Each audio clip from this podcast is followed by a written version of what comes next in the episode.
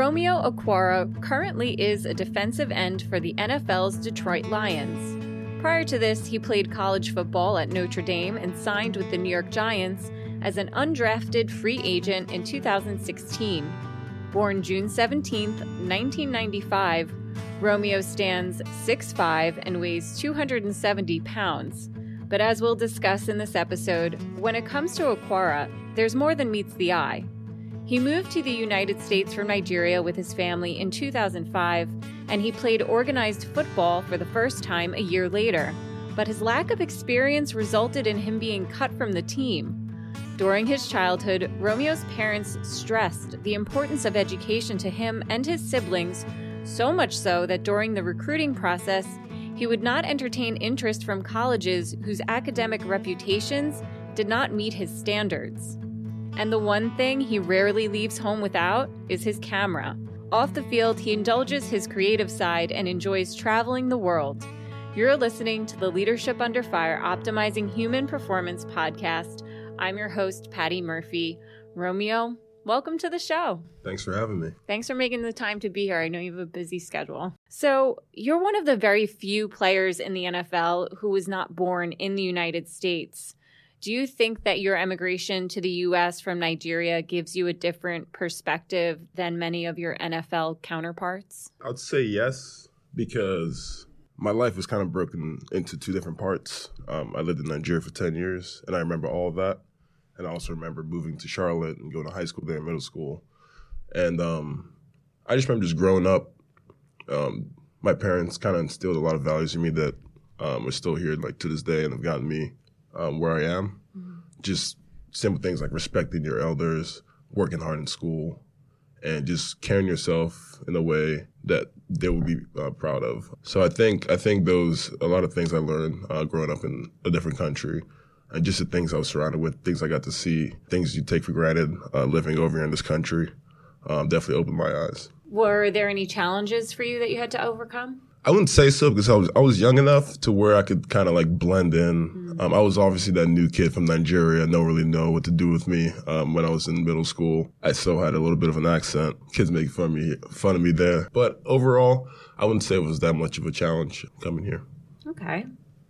After you graduated from high school in Charlotte, North Carolina in 2011, you signed to play football at Notre Dame. You arrived in South Bend as a freshman, turned 17, and managed to play in every single game that year for the Irish, including the national championship game against Alabama. What was it like to compete at that level on the national stage every week with a number one team that was unbeaten until the loss to Alabama?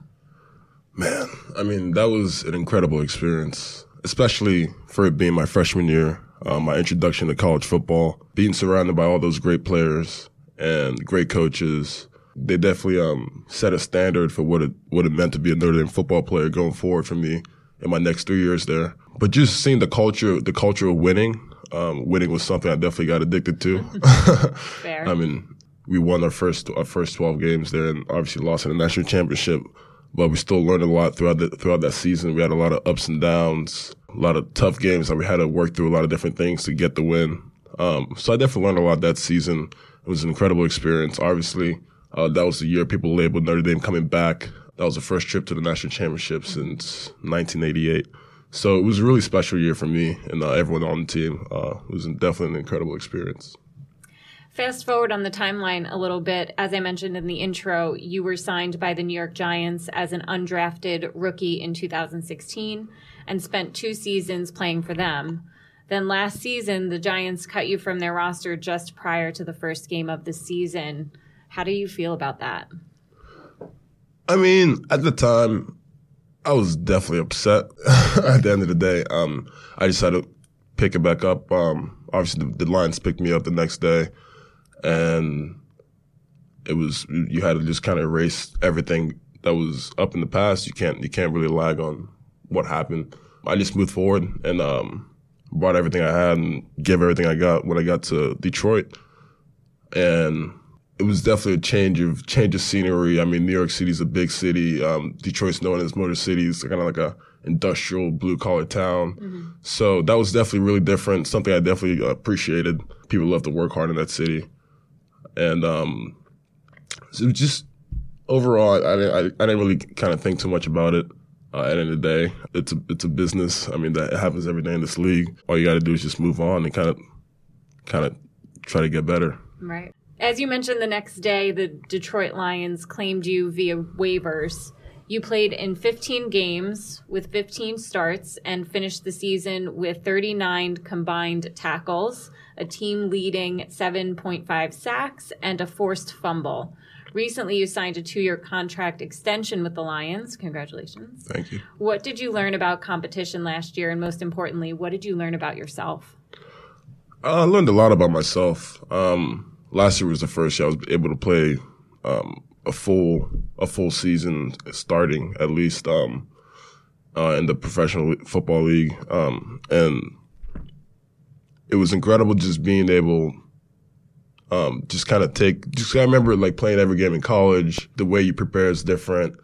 When you get to the professional level, you have to be extra, extra, extra, like kind of critical in the way um, you prepare for a game, uh, whether it's through practice, film, uh, what you do when you get back home, how you eat, what, what, how you take care of your body, because mm-hmm. um, a lot more is at stake. I mean, every single game matters when you get to the league, um, and it, and it's your job. So, I think uh, just from competition wise, it was just it was incredible being able to go each and every week and compete against the best people at their job in the world. Um, that was definitely incredible. I love competition, and throughout the year, I think we just we learned a lot of, about ourselves uh, as a team, just from the wins we got and the different the losses we had. I mean, we had we had really good wins wins against some really good teams, and then we lost. We had some losses that we thought we should have won, mm-hmm. um, and we found out we could have won if we changed a couple different things, uh, just the way we prepare for a game. So I, I learned uh, kind of what it takes to win. So that was that was what I kind of took out of that season. I do want to dissect your preparation and your recovery methods in a yeah. moment. But first, your younger brother, Julian, followed in your footsteps to Notre Dame and will be returning this fall for his senior season as a defensive yeah. end for the Fighting Irish. It is likely that he will be gone by the end of the first round of the 2020 NFL draft. What's your relationship like with him, and do you share any advice?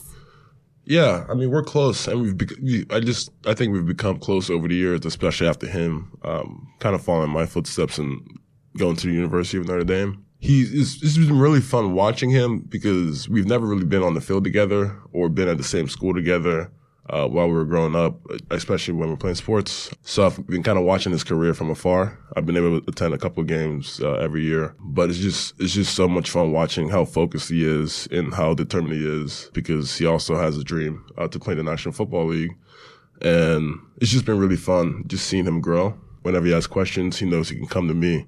Uh, I'm not the one. I'm not bothering him every single day. You got to do this. You got to do that. You got to do this. He knows. I mean, he's he's mature enough to where where he knows um if he needs anything, come to me, ask me anything. I'm always here for him. But day to day, we just kind of talk about just general brother things. I mean, nothing too crazy.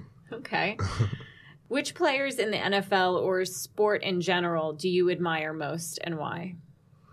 Wow. Um, I admire a lot of players, a lot of athletes. Um, I think there are a lot of there have been a lot of great athletes uh, throughout the years, but certain players that they kind of stick out. I mean, I think everyone kind of agreed they kind of stand out to them in terms of just being the greatest. I think uh, Kobe's of the world, Michael Jordan's, the Muhammad Ali's of the world.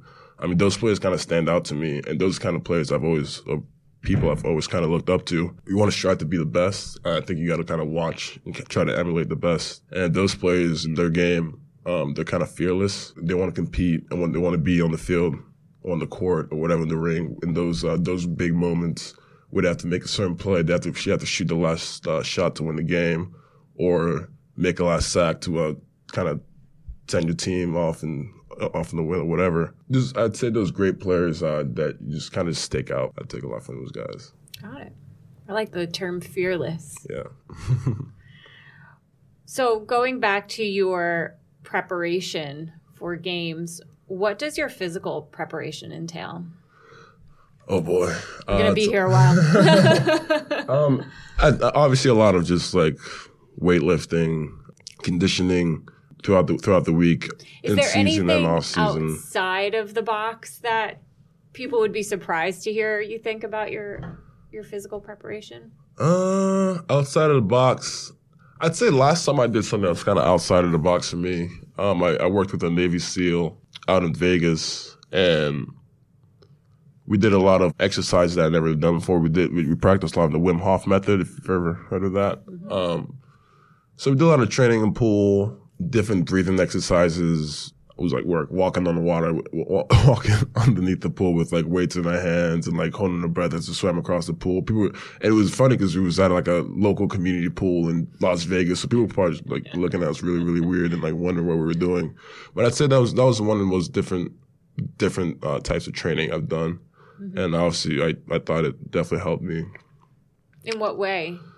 it was it was just different because because during moments of that like we'd start off like warming up with just like just breathing. Like we'd breathe for like five minutes and I'd start sweating. And just the way we did it so like different uh, during different times of um, training where I'm war- warming up or just walking around on the field I could just, I could be doing those exercises without anyone else knowing. Uh, but I, I definitely do those breathing practice those breathing techniques. And also some of those breathing techniques kind of like help calm you down too. So whether it's in between a game, during a really stressful moment or a critical moment, um, I can just kind of think back and just start breathing just to calm myself down. So you're tapping into your mental preparation. Yeah, And I wanted to unpack that as well. So what do you do to prepare mentally? Mentally, um, obviously watching a lot of film and just training my mind for what I'm going to see on Sundays. I practice a lot of uh, mindful breathing, do do a lot of yoga, whereas just by myself or in a studio. Yeah, I'd say those are the things I generally do in terms of mental. And then what about recovery? We can't forget about that. recovery. I mean, recovery is like that's that's goes from whatever you put in your body, just what you, what you eat. Just make sure I eat right. I mean, there occasionally you have the cheat days, but recovery wise, whether it's going in the cold tub, as much as I hate the cold tub and being in the cold water, you have to do it. I'm over hot tub guy. um, we have like sensory deprivation tanks at our facilities, which is obviously it's, it's a different type of training that some people don't think of. We have we use cryotherapy, with our stretching, massages, all across the board. There's different things we kind of do. Um, we have a great great staff in our training room that kind of they, they their job is to take care of our bodies and do do an incredible job. What about sleep? Oh yeah, sleep is sleep is very important. Something I need to do more of. But yeah, um, especially during the season, I'm getting at least like eight to nine hours of sleep is definitely really important. Good to know. so, Jason Brezler, the founder of Leadership Under Fire, and several members of the LUF team often refer to you as a Renaissance man. Oh Lord. In addition to establishing yourself in the NFL, your interests include international travel, art, vintage cameras, and photography. Am I missing anything? Uh, I don't, I don't know. Um, You maybe. yeah, th- but those are some of my interests. I'd say I hear something about typewriters. typewriters. Yeah. Um, yeah. I have a couple. I have three typewriters as of now. Probably can get more in the future. I think they're beautiful machines. And do you actually correspond with anybody by sending them a typewritten Oh, letter? of course. Yeah. Yeah. Of course. I mean, I send sometimes just friends, thank you notes, um, letters to people for whatever reason. I don't know. I enjoy. I, I enjoy using typewriters. It kind of takes away from that. I don't know. I don't necessarily like using technology all the time. At least like digital type technology, and typewriters is it's just like a piece of paper and a machine that helps you put words on a piece of paper, and it's like just simple as that. Like it, you don't really have to think about anything except like what you're physically trying to do. I don't know. I just like the experience when I'm typing a typewriter and I'm hearing the keys and I hear the bell ring and I have to move to the next line. I don't know. There's something about it that I like. What do you think you gained from that sort of experience? or do you just enjoy it for what it is? That and like, I think analog experiences kind of bring something different to the table. I mean, I remember like, like nowadays, like everything's like touch screen and like, even like controlled my eyes sometimes or just movement sometimes. I don't know. I like like I miss like I feel like we miss buttons like just pressing something and like seeing it react. Um, and typewriters kind of g- uh, give me that um, effect, I guess, mm-hmm. or a little bit of that effect. Um, and I also love the way it looks. I mean, there's something cool about a typewritten letter. And you also are very passionate about photography. Yeah. So can you tell me when that started? Um, photography.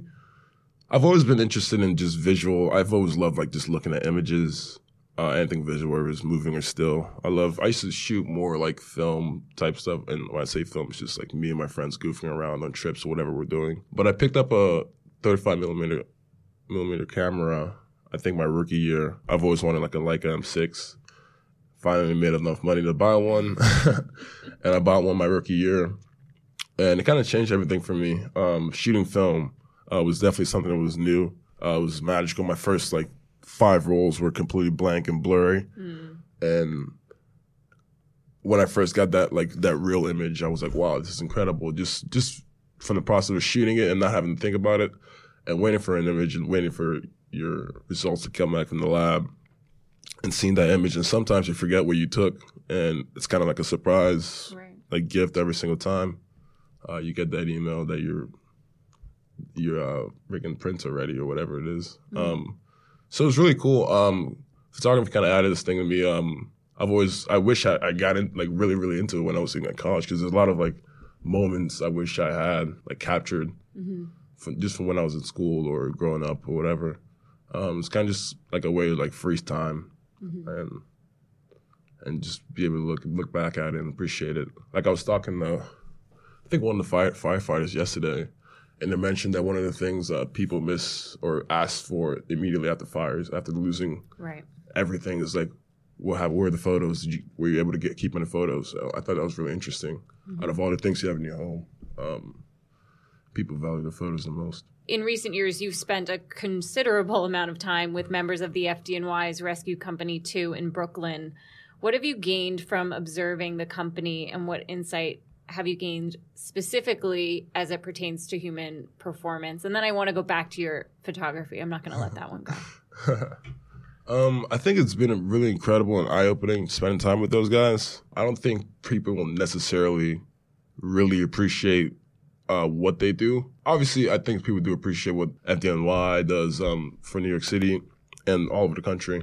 But just being there and seeing it face to face, just what they have to go through. Um, I've done a couple or multiple 24 hour tours with them, and I can't even keep my eyes open. But they're expected to be alert at all times of the day because anything can happen at any point of the day. So, um, I think they're like modern day superheroes. I mean, people refer to athletes as like the gladiators of our, our time or whatever.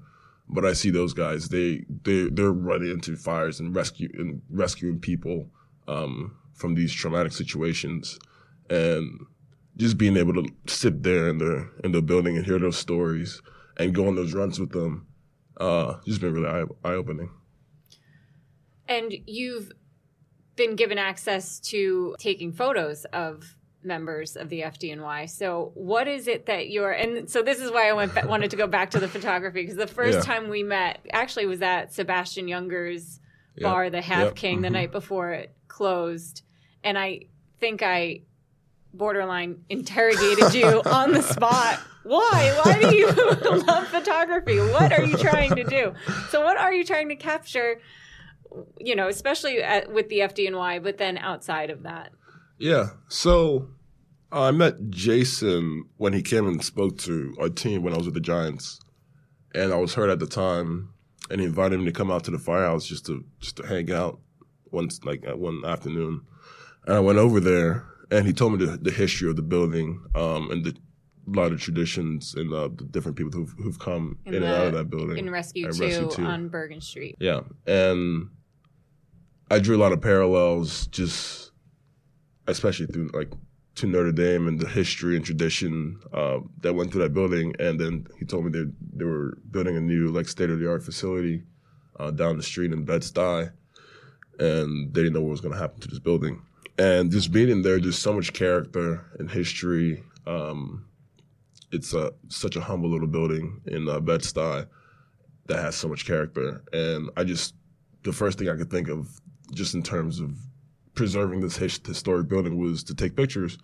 Um, so I I sent him a letter and asked him if I could just like I didn't I didn't I didn't really know what I, I was like. Can I just take pictures of this like of you guys like on the job, whatever, just in your space, and it's kind of developed into something um, and other things from there. Um, but yeah, that's that's what I want to do originally, just to kind of just find a way to preserve um, their memories in that building and providing them something physical for them to carry with um, whenever they move out of there.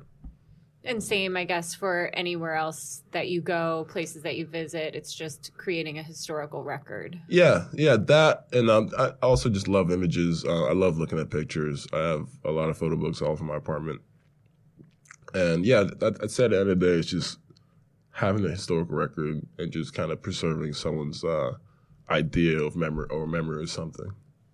Do you have any other artistic abilities we should know about? Oh man. Um, Are you um, musically inclined? I play. I I'm learning a couple instruments. I wouldn't say I'm incredible or, or like super talented at any of those, but I'm I, I enjoy learning. I love music, and I enjoy like actually trying to play these instruments that some of my favorite musicians play, and it just I think it just gives you a better appreciation for it once you're actually trying to do it, and I don't know, it's also fun and relaxing. Do you think your artistic interests make you a better athlete? I'd say so. Um, I think just being able to have multiple interests aside uh, outside of the sport is definitely really healthy. I think because football can be con- consuming, and just having a, a way to kind of escape or just or just join the two in some type of way um, is always really exciting. Um, just gives you a, a, different perspective into it. You attended the recent Leadership Under Fire Human Performance Summit in Annapolis, Maryland, and you served as the team's photographer for the event. Thank you very much. Which guest performance leader resonated with you the most and why? they were all incredible, incredible speakers. Um, I got a lot of that, a lot from that event. I'd say the person that most stood out was Dr. George Bonanno. Yes. I think I'm saying his name right. Um, he spoke a lot. I think he, he does research at Columbia mm-hmm. on resilience as it relates to traumatic events and and, lo- and loss, I believe. And just watch him speak about resiliency and especially the way people think about it.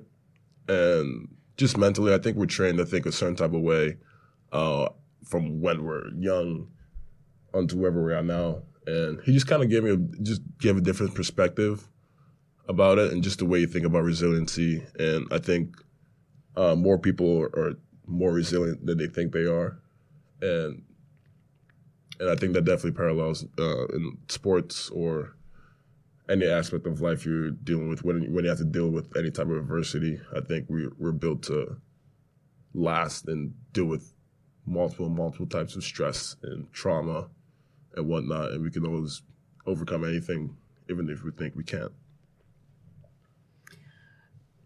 One thing relating back to your photography, and then we'll move on. Immediately following the summit, you traveled to Manhattan and met with several prolific photographers who critiqued your work. I think it's telling that even though you were largely an NFL defensive end by trade, as an amateur photographer, you took the initiative to seek out the opinions of several of the best in the business. What is your mindset when it comes to learning? Yeah, I mean, I think I see myself as a lifelong learner. Whatever I'm interested in or try to get into, I try to do it at the highest level possible or give my all to it at the very least. And just being able to get feedback from the best in the world was definitely uh, really important to me. Um, I learned a, lot about uh, just because I, I picked up I basically just picked up a camera and just started shooting. I didn't take any classes or anything like that. I just kind of learned as I shot. So just being able to get a different set of eyes on my work and get some good criticism was incredible. I mean, that's what I get each and every day at practice. Just being able to tell, oh, you're doing this wrong, you're doing this right, uh, you need to work on this. It was a lot of you're doing this wrong. which is what I want to hear because uh, that's the only way you can really improve. So I thought that was really important. And I think I, I, I think learning and just being open uh, to criticism is really important. Absolutely. It's hard for some people, especially artists sometimes, to deal with feedback if it's Yeah. not positive. Yeah, absolutely. I mean, I think feedback's really important. I mean, you can't. I don't think anyone should think of themselves in any type of way where they can't um, get feedback from anyone, or at least just listen and be able to take something out of it. If you're not taking like the whole, if you're not taking everything like um, really literal, uh, at least be able to take something out of it. And I would imagine that being involved in sports gives you a little bit of a thick skin. You Yeah. know how to navigate real criticism versus constructive criticism. Absolutely, absolutely. Um, coaches aren't always easy with their words. So you're just 24 years old. yeah. You've already experienced and accomplished so much. What does the future hold for you? Um, I don't. I don't think I've accomplished a whole lot. I mean, there's a lot of things. Um, a lot of goals of mine that I've kind of just like just in terms of going to college, uh, receiving a degree, making it to the NFL. Uh, those are just like starting steps. I mean, I I see there are a lot more things I I, I want to accomplish, and but in the future also, I also I don't really have like a definite idea. Of this is what I want to do. I don't really have any definite ideas. I'm kind of like a f- very fluid person. Um, I'm always open to different things, and you never know what's going to come up today or tomorrow, or what you're going to learn today or tomorrow, or whatever. I'm always open, just learning, and just I just want to take in as much knowledge as possible about everything, really. You travel a lot. Yeah. What draws you to travel and see the wider world? Yeah, I think traveling is really important, especially for me, just in terms of just seeing uh, other people's human experience. I think we can get so close-minded. I know also also not everyone's fortunate to be able to travel, but I think if you're able to, I think it's important to be able to just see the world and see, um, especially just through other people's eyes as much as you can. Because when I travel, I usually just like, I'm not staying at some fancy resort. I'm I'm in the str- I'm walking around the streets with my camera or whatever, or just just meeting people, talking to people, and uh, just kind of immersing myself in someone else's uh, culture and experience. I think it's just really important. I mean, some of my best moments or the best like memories I have is just just being in some random country, some random place, and just thinking like. Like how did I even get here? What am I even doing here? But I'm just really glad I'm here at, at this moment. Like you never, like I could never like plan out like think, well, like I, I'm going to be in this this situation, but I just kind of find myself in the situations, and I think that just came with traveling and just being open to to other people's experiences. Yeah, it definitely broadens your mind, but humbles you at the same time. Absolutely, absolutely. You speak to so many different peoples from so many different walks of life, obviously. What is it about Leadership Under Fire that strikes you as being unique and perhaps important? Yeah, I think um, leader, leadership on fire is really incredible. Um, I think leadership, especially just from like just from seeing the way the firefighters work and and uh, after me meeting Jason, seeing how he operated, I can t- kind of take a lot of things out of that just from in terms of my occupation, being able to handle those like moments of stress or of or just like really intense moments and just seeing how they deal with that on a daily day to day basis, um, just very consistently. Um, I can definitely take a lot a lot from that. Well, you get to hear a lot of different perspectives, obviously. That's Yeah. one of the things that I like the most about the team. I mean, I I see a lot of parallels, especially too, to, a lot, to like our locker room because there's a lot of personalities in that building, I've, as I've come to learn, and which is also the same way in the, in our locker room. I mean, we have a ton of personalities. I mean, everyone was the best at every level they were playing in high school, college, and um, so just being able to mix uh, different people from different walks of life into into one little locker room, um, it definitely get to learn a lot and take a take a little bit from everybody. Ultimately, what do you want people to take away from hearing what you've experienced and what you have to share with others? I'd say overall just being being open, just being open just being open and just being able to take something out of anything. Um, I think one of the best things that people do is just being able to be able to change your mind. like just having an open mind and just being able to just like change your mind. Because I think a lot of people are very closed minded and don't really care for the opinions of others or hearing why people think certain certain ways, even if it like even if you don't agree with it, at least being open and just listen and just hear. So I'd say that's what I want people to take away. Well, I think I accomplished that today. I'm so happy to have spoken to you and heard what you have to say. So thanks for being here. Thank you.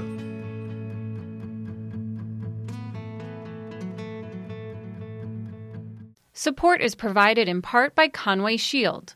Conway Shield is one of the few companies led by a president who has saved a life at the threat of his own. Paul Conway serves with a relentless firefighter mentality like his brother and father before him. Founded in 1985, Conway Shield manufactures America's finest helmet shields while arming firefighters and law enforcers with products Paul Conway himself would trust in the line of fire. Leadership Under Fire Optimizing Human Performance podcast listeners can receive a 10% discount site wide using the code LUF. More at conwayshield.com. The Leadership Under Fire podcast provides a platform that helps to prepare performance leaders to navigate the moral, mental, emotional, intellectual, and physical rigors in high risk and ultra competitive settings by developing strength of mind, body, character, and critical thought. For more on this, visit leadershipunderfire.com.